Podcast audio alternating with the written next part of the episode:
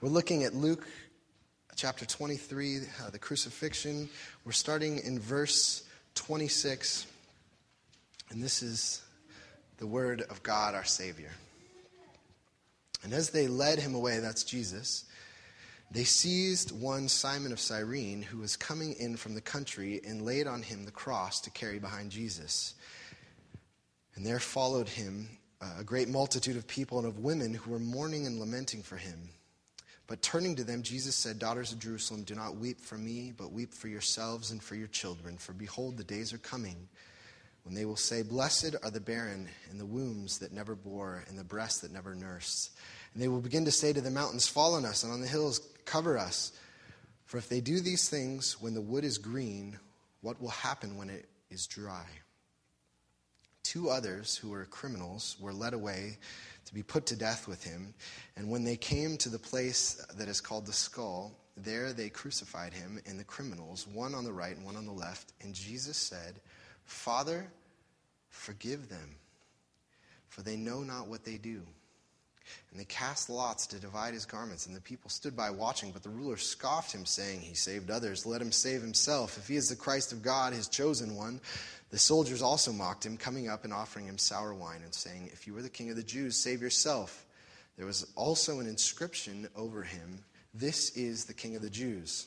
One of the criminals who were hanging railed at him, saying, Are you not the Christ? Save yourself and us. But the other rebuked him, saying, Do you not fear God, since you are under the same sentence of condemnation?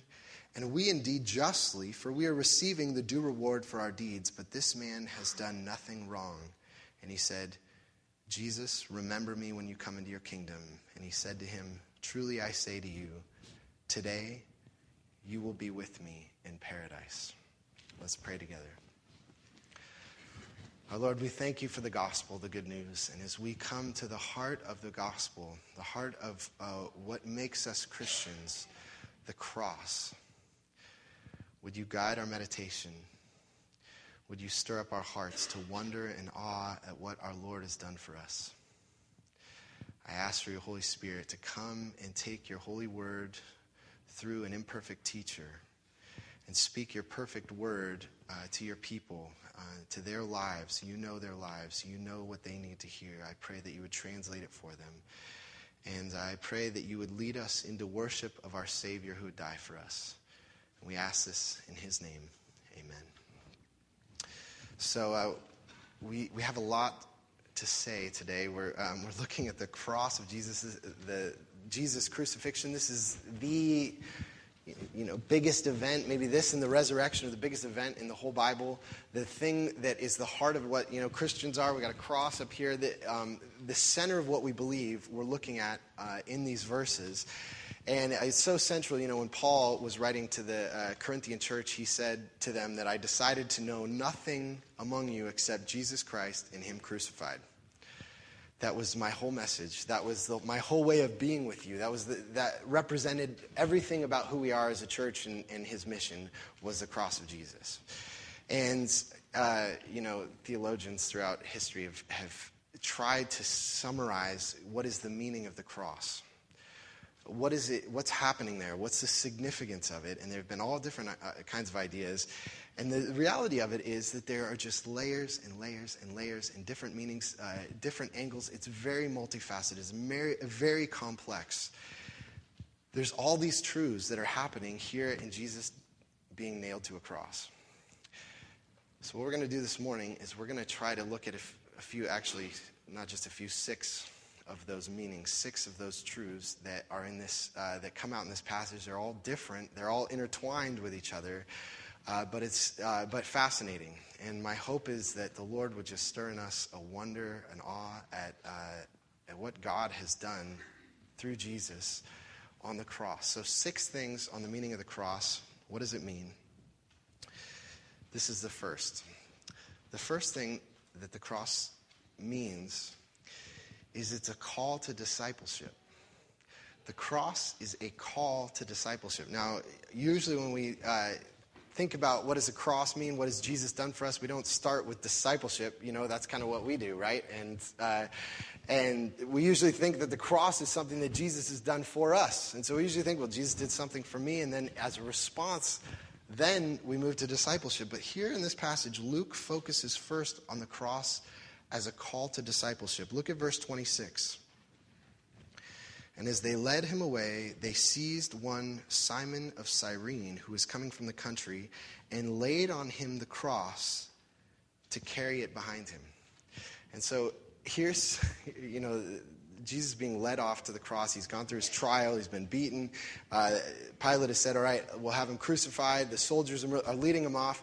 And Jesus is so weak. He's been beaten all night long. He's been mocked and ridiculed. He can't even carry his own cross. And so here's this poor guy. He's a peasant who's come, he's a Jew who's come for the Passover. He's coming for the meal. He's kind of like, what's going on over here? And they grab him and they throw him and they say, you carry the cross up for him. And he, and, uh, he carries Jesus' cross up the hill for him.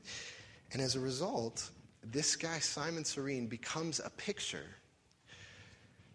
actually, kind of a lived out parable of of what discipleship is. Because, you know, two times in the Gospel of Luke, Jesus has said, If anyone would come after me, let him deny himself and take up his cross daily and follow me.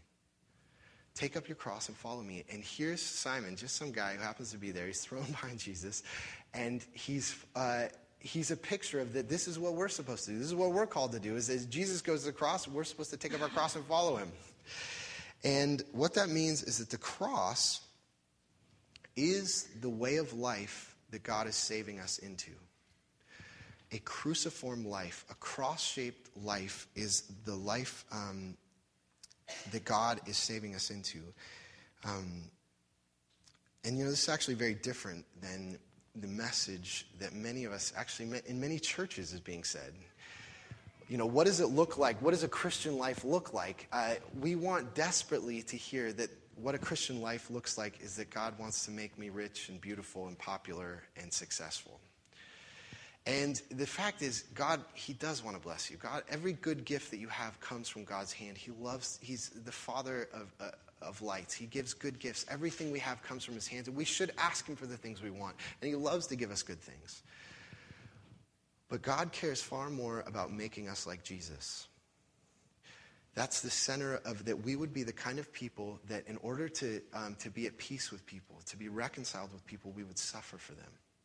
That we would take up the cross and be like Jesus. G- God cares far more about who we are than what we have.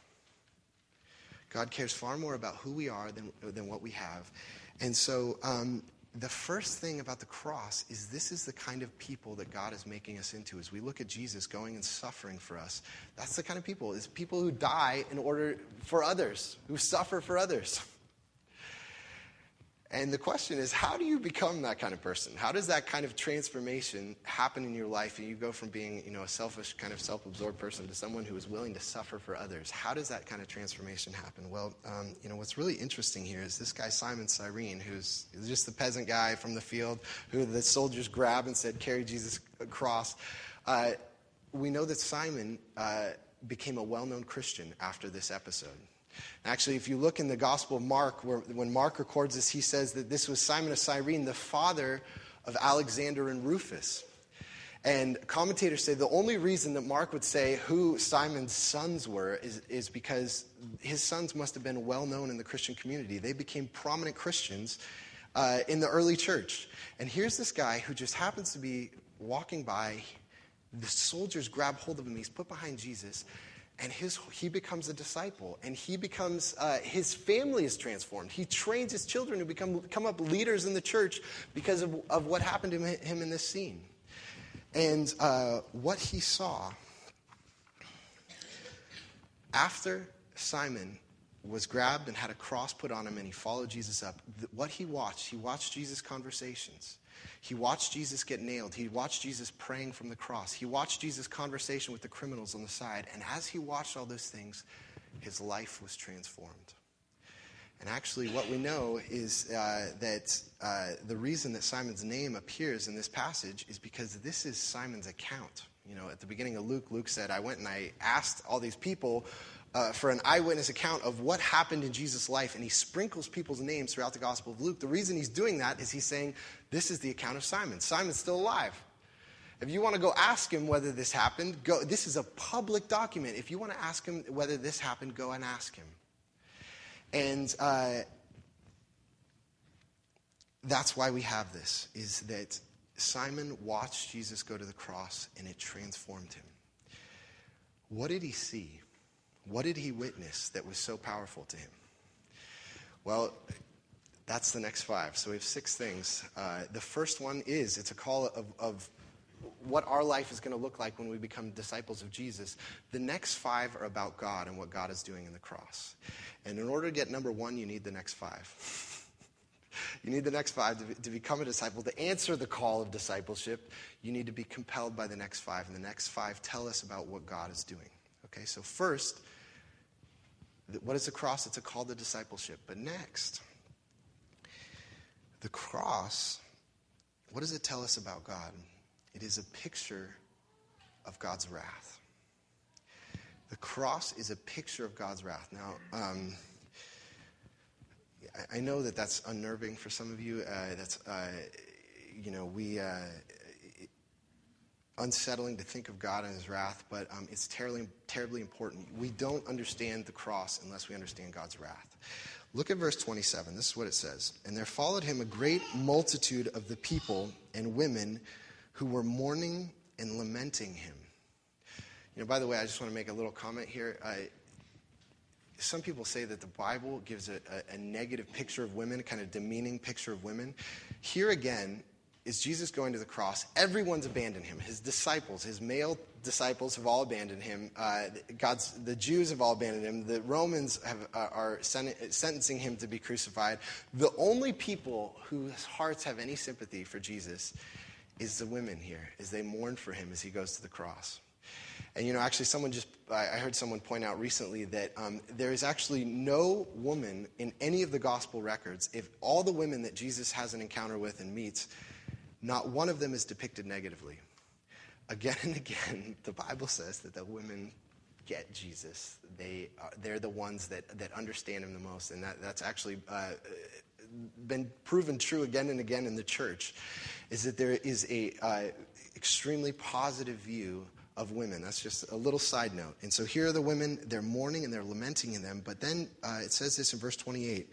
But turning to them, Jesus said, Daughters of Jerusalem, do not weep for me, but weep for yourselves and for your children, for behold, the days are coming when they will say, Blessed are the barren, and the wombs that never bore, and the breasts that never cursed. Then they will be. Uh, then they will begin to say to the mountains, Fall on us, and to the hills, Cover us. For they do these things when the wood is green. What will happen when it is dry? Now, um, what Jesus is talking about here is there's an impending judgment that's going to come on Jerusalem. He's in Jerusalem right now, and, he, and uh, he predicted in around 30 AD that in 70 AD, uh, in, within a generation, the Romans were going to not just crucify him, but they were going to destroy the whole city of Jerusalem. And that happened. And he says, Listen, terrible things are coming. That the Romans are going to come upon, upon the city. Uh, Jerusalem fell, and the temple was destroyed in 70 AD. And he's predicted that a number of times throughout, throughout the Gospel of Luke. And what he says is that um, God's judgment is actually upon God's people for rejecting him. And uh, even more than that, you know, this thing where he talks about have the, the mountains fall on us and the hills cover us. He's quoting Hosea 10, which was a passage in the Old Testament where one of the prophets was, was uh, predicting God's judgment to come on his people because of their idolatry. And so, one of the things that Jesus is doing is here, as the women are looking at him, he's, they're mourning as he goes to the cross, and they're saying, What's going on? Why is Jesus going to the cross? He's evoking for them, saying, I want you to, th- the category you need to be thinking in is God's judgment and God's wrath. And that's what I'm coming under, is God's wrath and God's pu- punishment. I'm a part of it. And, you know, for some of you, I know you say, you know, how can I believe in a God of wrath? How can I believe in that? You know, I, mean, the pictures that it evokes for us, you know, the red face and the steam coming out of the ears and kind of going crazy. And is God really red faced and, and uh, going crazy and raging? How, how could I give my heart to a God like that who, who's described as wrathful? Let me just take a few minutes to just say a few reasons why. Why we absolutely need to believe in a God of, a God of wrath. First of all, um, God has suffered under his wrath himself. God has suffered under his wrath himself. This is amazing. Look, look at, uh, look at verse 31. For, the, for if they do these things, this is what Jesus says, for if they do these things, as the Romans do these things, when the wood is green, what will happen when it is dry? And what he's, what he's saying there is that he's going to be crucified by the Romans, and that God is, the Romans are this instrument of God's wrath and judgment.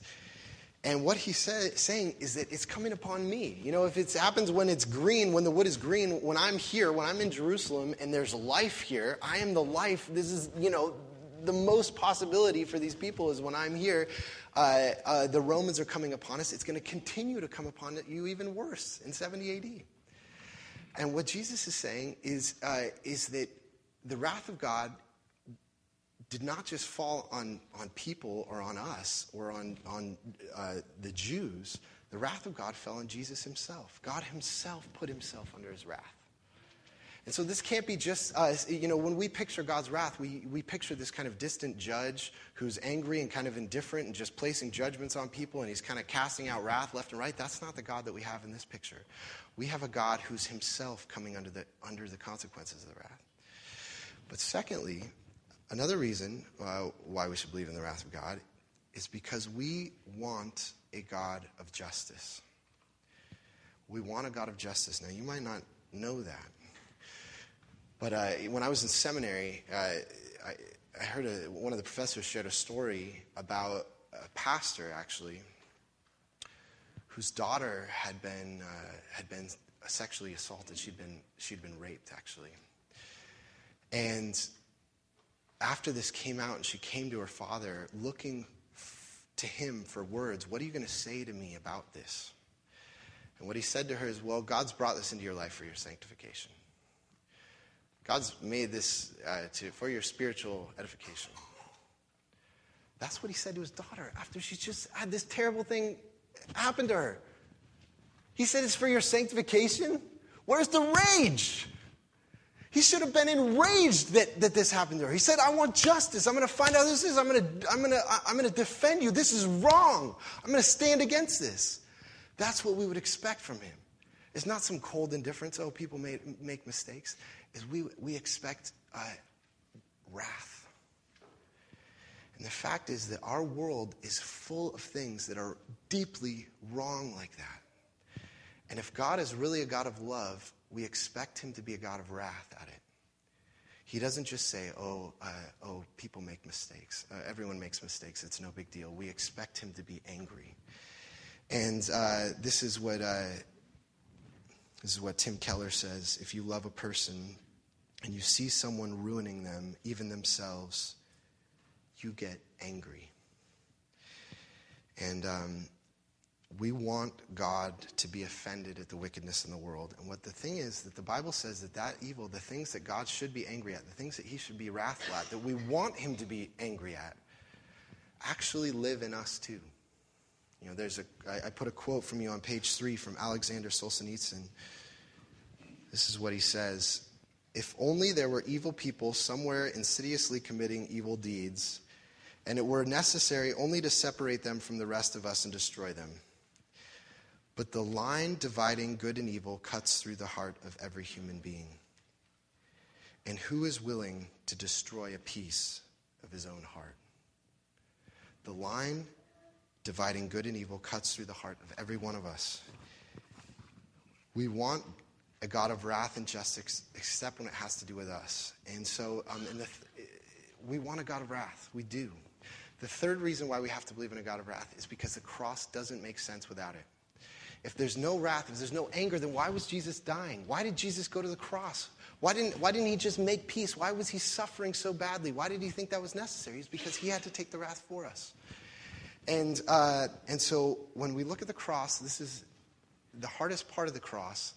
We see a picture of God's wrath. This is what this is God's attitude towards the sin and wickedness in the world is, um, is wrath. And um, it should cause us to wake up to the reality of God's wrath is something that each one of us will have to faith, face. Now, this is exactly what Jesus is saying to these women. Look at, um, look at verse 28. But turning to them, Jesus said, Daughters of Jerusalem, do not weep for me, but weep for yourselves and for your children. As you look at me and you weep and you say, What is going on? Why is Jesus going to the cross? He's saying, Look at what you're going to have to face yourselves. And the fact is, you got to hear this. When Jesus tells us that we got to face God's judgment, God's wrath. Some of us think that, you know, he's trying to beat us up. He's trying to make us feel terrible about ourselves. And uh, that's not what he's doing. It's because he loves you. And the fact is that the reason that, that uh, Jesus is saying that here is because it leads to the third meaning of the cross is uh, not just that it's a picture of God's wrath, but that also the cross is an offer of forgiveness. The cross is an offer of forgiveness. Um, we have one of some of the most amazing words that were ever spoken by a human in these verses. Look at verse 32. Two others who were criminals were led away to be put uh, to death with him. And when they came to the place that is called the skull, there they crucified him and the criminals, one on his right and one on his left. And Jesus said, Father, forgive them, for they know not what they do. Father, forgive them, for they know not what they do. And, uh, you know, it's startling that uh, that Luke is so kind of matter of fact about the crucifixion. It's just one little line there, and they crucified him, and then now on with the next story. You know, he doesn't go into a lot of gory details. Uh, you know, a lot of times as Christians, we like to get into the gory details of what was happening to Jesus' body when he was being crucified and the lungs were collapsing, or what, you know, is how much blood he lost. The Bible doesn't do that because the physical torment wasn't uh, the main thing that was, that was terrible about the cross. Uh, to Luke, it was much more the shame of it. I mean, he points out that here's, here's Jesus, a couple common criminals. He's kind of thrown in with the common criminals. and They say, oh, let's crucify him. You know, the soldiers are just going about the business. It's kind of the routine. Let's just crucify him. And they throw him on the, on the cross and, and they crucify him. And the un- injustice of it is so unbearable. And yet, in the midst of that injustice, this is what Jesus says Father, forgive them. It's because the heart of the cross is this an offer of forgiveness. God wants to forgive us. He wants to, um, uh, that's the heart of what it is. And you know, I'll tell you, many of you struggle with the question of, will God forgive me? Uh, you know, we say, I, have done so many times that I've betrayed God, I've done uh, wrong things, I've sinned against Him. How many times can I go back asking forgiveness? You know, if there's like a, a vat of forgiveness water or something, you know, uh, when's it going to dry up? Can I keep going back and asking for forgiveness?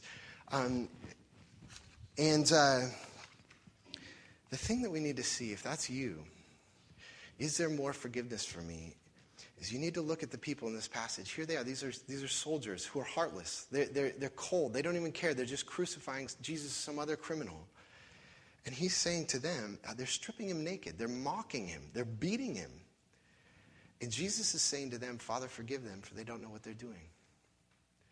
If he's going to say, forgive them to these soldiers, how much more is he going to say that to you? How much more is Jesus going to say that to you who love him, who are here, you're here hearing his word? How much more does he want to uh, uh, forgive you for fault after fault and plead for you and to pray to God for you for your forgiveness? He does. He does it over and over. That's our Savior, is the one who's on the cross. And so, on the one hand, is you know, it's an offer of forgiveness. And some of you are say, you know, I struggle with knowing whether God really will forgive me. And you need to see Jesus on the cross. But some of us also say, well, you know, of course God's going to forgive me. Uh, God's a God of love. Doesn't He forgive everyone? And, you know, there's a. Uh, um, and, and, we say, well, why do we have to go through the bloodiness of the cross, the brutality of the cross for this forgiveness? You know, when I forgive someone, I don't need a bloody cross to forgive them. I say, hey, don't worry about it, you know? no sweat, right? Why can't God just do that also? You know, no sweat. Don't worry about it. And uh, actually, uh, uh, Friedrich Nietzsche, who is a philosopher in the end of the 19th century, a German, who was very critical of Christianity, he, uh, he said this about the church. He says that Christianity needs sickness. Making sick, listen to this, making sick is the true hidden objective of the church's whole system of salvation and procedures. One is not converted to Christianity, one must be sufficiently sick for it. And what uh, Nietzsche's criticism is, he says, you know, the church needs to make people feel awful so that they'll embrace this bloody cross. And he's very critical of the God on the cross. And you know, actually, that's true. Churches can do that. Churches can say, you know, our main objective is to make people feel awful so that they'll believe uh, the message that we're trying to say. Um, but the fact is that true forgiveness always involves suffering. True forgiveness, if you're going to forgive someone, what you're saying is, I'm not going to put the punishment on them, I'm going to absorb the punishment myself. And the only reason why I say, why can't God just, uh, you know, say, hey, no sweat, don't worry about it, it's, it's not a big deal. Why can't God say that? Well, if you've ever been deeply hurt by someone, and they try to say, you know, hey, come on, why can't we just get over this? Can't you just say no sweat, it's no big deal? It's, it's, uh, let's just get on to the next thing. What does that mean about that person? Is they don't really see the severity of how much they've hurt, hurt you. And what the cross tells us is it's true forgiveness. And until we get down to how deeply uh, we've hurt, we've rejected God, will His love and offer of forgiveness really get down into our bones and to really get down into how uh, deeply into us? And so the, the next that meaning of the cross is that the heart of it is that it's an offer of forgiveness. God says, "Come and be forgiven." I will do it. Jesus loves you that much. Now, if Jesus is going to suffer because he loves us that much, it leads to the, the fourth meaning of the cross is that the cross is a reflection of God's heart. The cross is to us a reflection of God's heart. It is a picture to us of God's character. If you want to know what God's like, look at the cross. And, you know, it's very interesting uh, that Jesus is, you know, he's mocked while he's on the cross. They're, they're making jokes at him and they're kind of crucifying him and stripping him and, you know, trying to, trying to get his clothes from one another. And, uh, and yet, everything that they say about him is pretty much true. Okay, look at verse 35 again. And the people stood by watching by the rulers, uh, or, and the people stood by watching, but the rulers scoffed, scoffed at him, saying, He saved others, let him save himself. If he is the Christ, uh, if he is the Christ of God, his chosen one. The soldiers also mocked him, coming up and offering him sour wine, saying, If you are the king of the Jews, save yourself. There was also an inscription over him, This is the king of the Jews. So they're mocking him. What do they say about him? They say, oh, here's this guy, he's a king, and he saves other people, but he doesn't save himself. You know, it's like, wow, that's about right. he's a king who saves other people, doesn't save himself. They're mocking him, and yet, as they're watching him on the cross, they actually see who he really is, who God really is. The character of God. Um, what is God like? He is a king who saves others but doesn't save himself. And it's very interesting, you know, it's the Romans here who are crucifying Jesus. And what are the Romans doing? The Romans have a project to make a worldwide kingdom where everyone worships the king or the emperor. And the way that they, how did they get people to go, you know, how did they establish their kingdom? Well, if someone rises up as a, as a opponent to them, uh, an enemy to them, what do they do? They crucify them. That's what's happening to Jesus. Jesus was a threat to the kingdom, so they crucify him.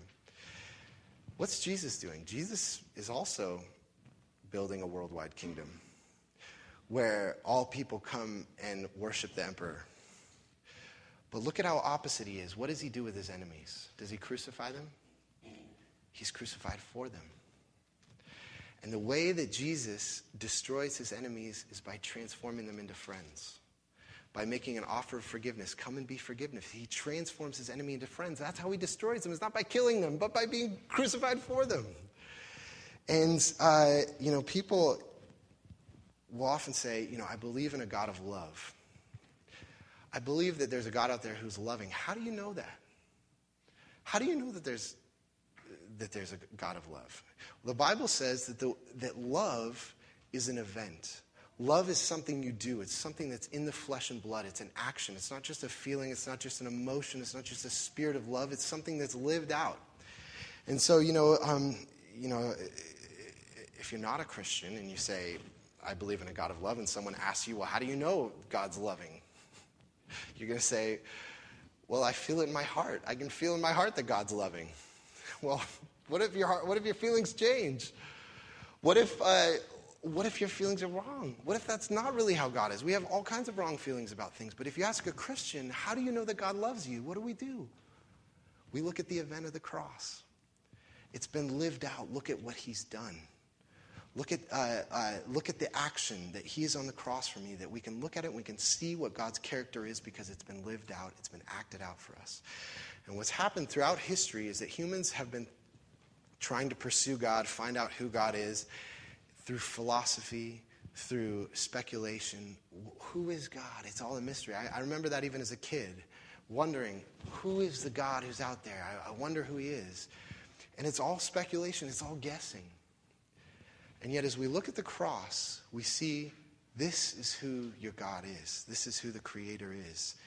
Is that He's the King who doesn't who saves others but doesn't save Himself. And so here, you know, here's I know we're only four through six, okay? But already there's a lot to the cross. What is it? It's called the discipleship. It's a way of life. It's, uh, it's a picture of God's wrath. It's an, and then it's an offer of forgiveness. And yet it's also, it shows us this is what God's character is. If you want to know who God is, don't speculate. Look at this event. Look at something that happened in history. But now uh, we move to probably the most technical. So if gear yourself up for the, this is probably the most technical uh, meaning of the cross, but it's terribly important, is that the cross is a legal transaction. The cross is a legal transaction. Now, follow me here. Um, what do I mean by that? Um, you know, throughout history, there's been all kinds of metaphors that people have said. This is what the, this is what's happening in the cross. Uh, there's there's kind of the Christus Victor metaphor, where people say, well, what Jesus is doing on the cross is he's becoming victorious over the powers of evil. So, you know, here's the Roman, wicked Roman oppressors who crucify him, and he has uh, taken the crucifixion and then he's risen from the dead and he's conquered over them. He's, he's conquered the evil in the world. He's, he's the victor, he's triumphant. That's the main thing that's happening in the cross. Or other people say, you know, it's, the, it's a redemption or ransom is the main metaphor. You know, redemption or ransom is the, uh, the, the, metaphor for uh, slavery, um, the slave trade, that says that we were enslaved to sin. And Jesus died, and with his blood, he bought us out of slavery so that we're no longer slaves, but we're, we're free and we're sons. And so it's redemption is the main metaphor. Or others have said, uh, this was uh, Peter uh, Abelard, who uh, in, the, in the medieval period said that moral influence was the main thing of the cross. God was showing us how much he loved us that he, would, he was not selfless, that he would sacrifice himself for us. That's the main thing of the cross, is showing us how God loves him. Now, all these things are true. But when you come to uh, um, the early Christians, one of the most important metaphors was the legal metaphor, using the imagery of a courtroom or a trial. And in the conversation, as Jesus is actually hanging on the cross and he has a conversation with the, with the uh, criminals on the cross, that's that's the subject that they're talking about. Look, look again at verse 39. One of the criminals who were hanging railed at him, saying, Are you not the Christ? Save yourself and us. But the other rebuked him, saying, Do you not fear God, since you are under the same sentence of condemnation? Right? Sentencing. Condemnation is legal language.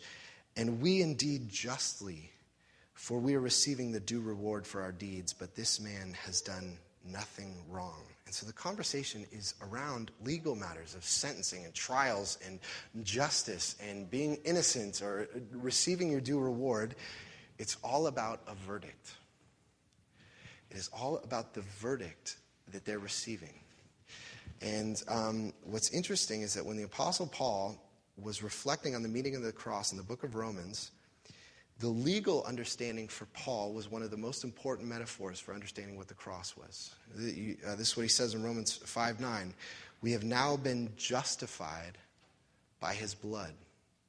We have been justified by his blood. Now, when Paul uses that word justified, he's borrowing uh, dikaiao, which is a, a, legal term from the courtroom of being pronounced righteous. To be justified, means to be pronounced righteous.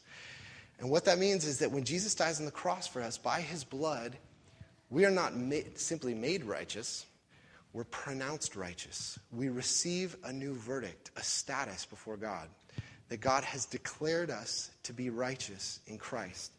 And so, um, what's happening in the cross is a legal transaction that Jesus gets the guilt of our verdict, uh, gets our penalty as guilty, and we receive his verdict as righteous. Now, you know, that might sound kind of uninspiring uh, to you of courtrooms and you know, legal terms and sentencing. You say, you know, it's very impersonal, judges and juries and, uh, you know, laws and things like that.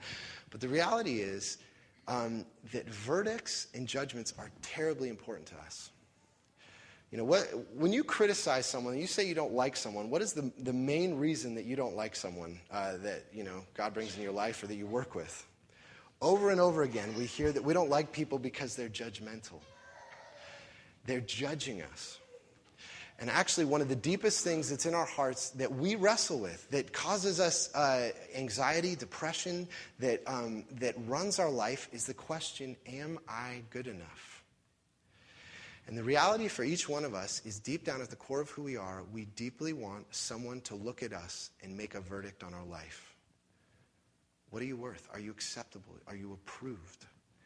The question of verdicts, the things, even though it sounds so distant to us, it drives our life. We're running after the approval uh, uh of, of, of people and running for a verdict. And when you're in Christ, by faith, through his blood, the Bible says you have the very verdict of of Jesus on you. Righteous, beloved, accepted, approved. You have, and it's not just a verdict of some man, it's the very verdict of God has been pronounced on you. And what happens in the Christian life is when we believe that, when we embrace that, that verdict that you are God, you are righteous in God's sight, you are beloved, you are approved by Him, when that lives inside of us, we, uh, it's like a seed that's buried deep down in us, that verdict, and it begins to grow and it begins to change us so that we begin to turn into the person that God has already pronounced us to be. God places his verdict on our lives, and we begin, to become the person that God has already pronounced us to be. And I'll tell you why that verdict is so attractive, so meaningful, so powerful is because the verdict of Jesus is, is a taste of heaven for us. And this leads to the last meaning of the cross is that the cross is a doorway into paradise.